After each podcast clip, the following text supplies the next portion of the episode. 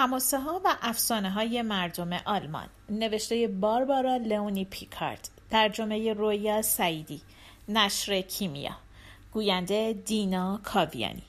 گودران بخش سوم. ملکه همون روز گودرون را به ساحل فرستاد تا در اونجا در سوز و سرما رختشویی کنه. خدمتکارا وقتی که دیدند با دختر پادشاهشون چنین رفتاری میشه همشون به جز دو نفر شروع کردن به گریه کردن. اون دو نفری که گریه نکردند هرگارت و هیلدبورگ بودند. هرگارد از اینکه در اسارت بود ناراضی نبود. ساقی پادشاه اونو دوست داشت و به اون قول ازدواج داده بود. اما وضع هیلدبورگ فرق داشت. گریه و زاری نمی کرد اما خب عصبانی بود. پیش چشم همه و با صدای بلند طوری که گرلیندم بشنوه گفت بله گریه کنید. به حال خودتون گریه کنید. وقتی با بانوی ما با دختر پادشاه ما اینطور رفتار می‌کنن معلوم نیست با ما بخوان چی کار کنن. گرلینده با خشم و عصبانیت فریاد زد. به خاطر این حرفات تنبیه میشی. خب حالا برو به بانوت کمک کن. وقتی که برف رو زمین بشینه از حرفات پشیمون میشی. اما هیلدبورگ با خوشحالی به ساحل رفت و در کنار دختر پادشاه مشغول کار شد. گودرون بهش گفت با هم که باشیم زمان تندتر میگذره. می‌تونیم از گذشته ها صحبت کنیم و برای هم قصه بگیم. اینطوری تحمل این زندگی هم برامون راحت تر میشه. به این ترتیب گودرون و هیلدبورگ هر روز زمستون و تابستون همین که خورشید طولو می کرد سبت های لباس های کثیف رو به ساحل می بردن و تمام روز مشغول رختشویی بودن آفتاب که غروب می کرد اون دوتا لباس های شسته شده رو به خونه لودویک شاه برمیگردوندند. هفت سال تمام گودرون در نورماندی اسیر بود و از صبح تا شب کار می‌کرد وقتی که هفت سال تموم شد در سرزمین هگلینگ ها واته پیر رفت پیش هیلده ملکه و گفت بانوی من اونایی که وقتی هتل شاه مرد بچه های کوچولویی بودن حالا جنگجوهای شجاعی شدن. حالا وقتشه که به نورماندی بریم و گودرون رو به خونه برگردونیم. هیلده به همه جا پیک فرستاد و از کسانی که به اون و پسرش ارتوین شاه وفادار بودند خواست که خودشون رو برای جنگ آماده کنند. مردای زیادی به درخواست ملکه جواب مثبت دادند. فروته دانمارکی و هورانت نوازنده هم بین اونها بودند. هرویک هم از سرزمین خودش زیلاند به اونجا اومد تا برای نجات نامزدش آماده جنگ بشه. خیلی زود سپاه بزرگی فراهم شد و همه سوار کشتی شدن و به طرف نورماندی حرکت کردند. وقتی که به نورماندی رسیدن توی جای دور افتاده کنار یه جنگل اردو زدند تا کسی اونها رو نبینه و به لودویک شاه خبر نده. فروته گفت بهتر قبل از اینکه حمله کنیم کسی رو بفرستیم که از گودرون برامون یه خبری بیاره. واته اگرچه پیر بود ولی می‌خواست که خیلی زود وارد جنگ بشه. اما ارتفین جوون گفت حق با فروت است. بهتر یکی رو بفرستیم از گودرون خبری برامون بیاره. من خودم میرم. اون خواهر منه و وظیفه حکم می‌کنه که من دنبالش برم. هرویک گفت گودرون نامزد منه. وظیفه حکم می‌کنه که من این کار رو انجام بدم. ارتوین لبخندی زد و گفت باشه پس با هم میریم. واته پیر زیر لب قر زد و گفت جوونای نادون اگه لودویک دستگیرتون کنه هر دو نفرتون رو دار می‌زنه. اما اورتفین و هرویگ بر رفتن اصرار کردند. کمی بعد هر دو سواره قایق کوچیک به طرف سواحل نورماندی حرکت کردند. از غذای روزگار اون دوتا جوون به همون ساحلی نزدیک شدند که گودرون و هیلدبورگ اونجا داشتن رخشویی می‌کردند. اوایل بهار بود و هنوز برفها آب نشده بود. سرمای گزنده تن آدم رو میلرزوند. دو تا دختر یه دفعه چشمشون به قایق کوچیکی افتاد که به ساحل نزدیک می‌شد. گودرون گفت برای من مایه ننگه که یه غریبه منو با این حال و روز در اینجا ببینه که دارم رخشویی می‌کنم. من دختر پادشاهم. بیا یه جای مخفی بشیم تا اونا بیان و از اینجا برن. اما تا اونا بخوان یه جایی پیدا کنن و قایم بشن ارتوین و هرویک به ساحل رسیدن و از قایق پیاده شدن. هرویک اومد پیش دوتا دختر و گفت ما غریبه ایم قول میدیم به شما آسیبی نرسونیم. فقط به ما بگین که اینجا کجاست و کی اینجا فرمان روایی می‌کنه.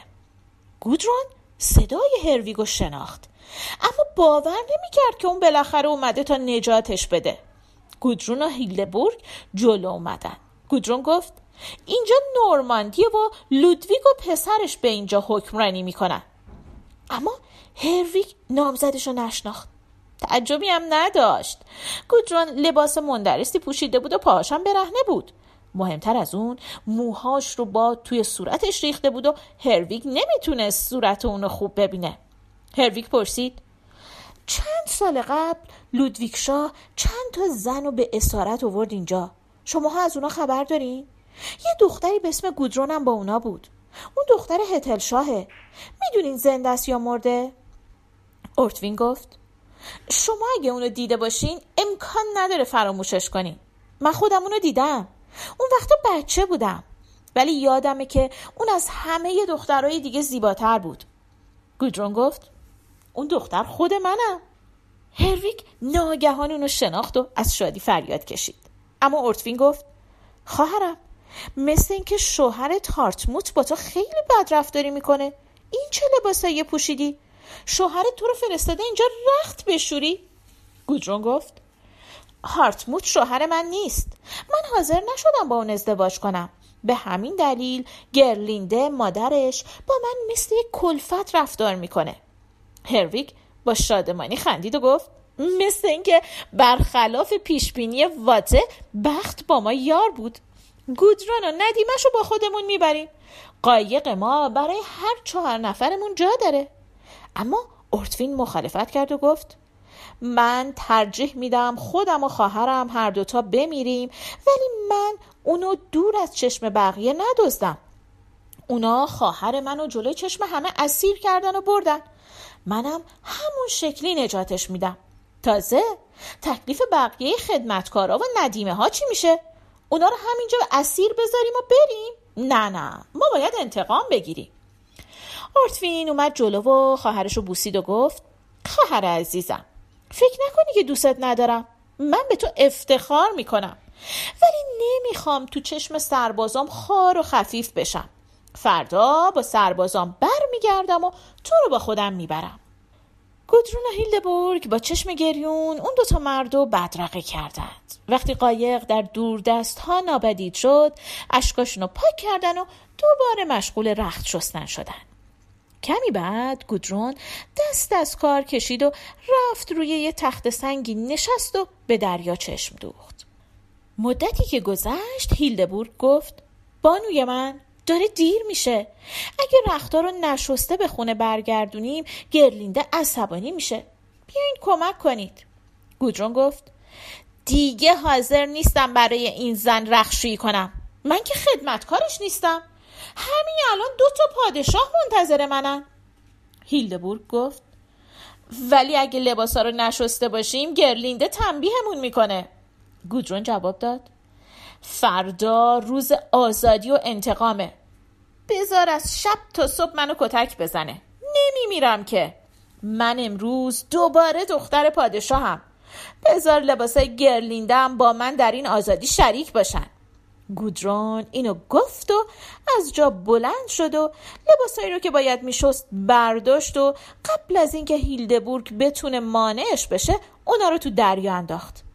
چند دقیقه بعد موجهای دریا لباسها رو بردند به جاهای دور غروب که شد هیلدبورگ سبد پر از لباس خودش رو برداشت و در حالی که از خستگی نای راه رفتن نداشت به طرف خونه براه افتاد پشت سرشم گودرون با دست خالی در حال حرکت بود دم در گرلینده منتظر اونا بود و گفت چرا دیر کردین؟ چرا تنبلی می‌کنین؟ کاری می‌کنم که از کردتون پشیمون بشید. گودرون با لحنی ملایم گفت شما باید عاقلتر از این حرفا باشین. منو تهدید می‌کنی؟ خانواده من از خانواده شما بالاتره. گرلینده با عصبانیت گفت خیلی وقیهی امروز دو تا سبد لباس بردید. اون یکی کجاست؟ گودرون شونه هاشو بالا انداخت و گفت نمی‌دونم. اهمیتی هم نمیدم. انداختمشون تو دریا. گرلینده صورتش از خشم سرخ شد و دستور داد چوب بیارن تا گودرون رو تنبیه کنه. ولی ناگهان فکر زیرکانه به ذهن گودرون رسید و گفت اگه منو کتک بزنید وقتی که همسر هارتموت شدم پشیمون میشین. من دیگه از کلفتی خسته شدم و تصمیم گرفتم با پسرتون ازدواج کنم. بفرستید دنبال هارتموت تا به اینجا بیاد. فردا می‌تونیم با هم ازدواج کنیم. پایان قسمت سوم.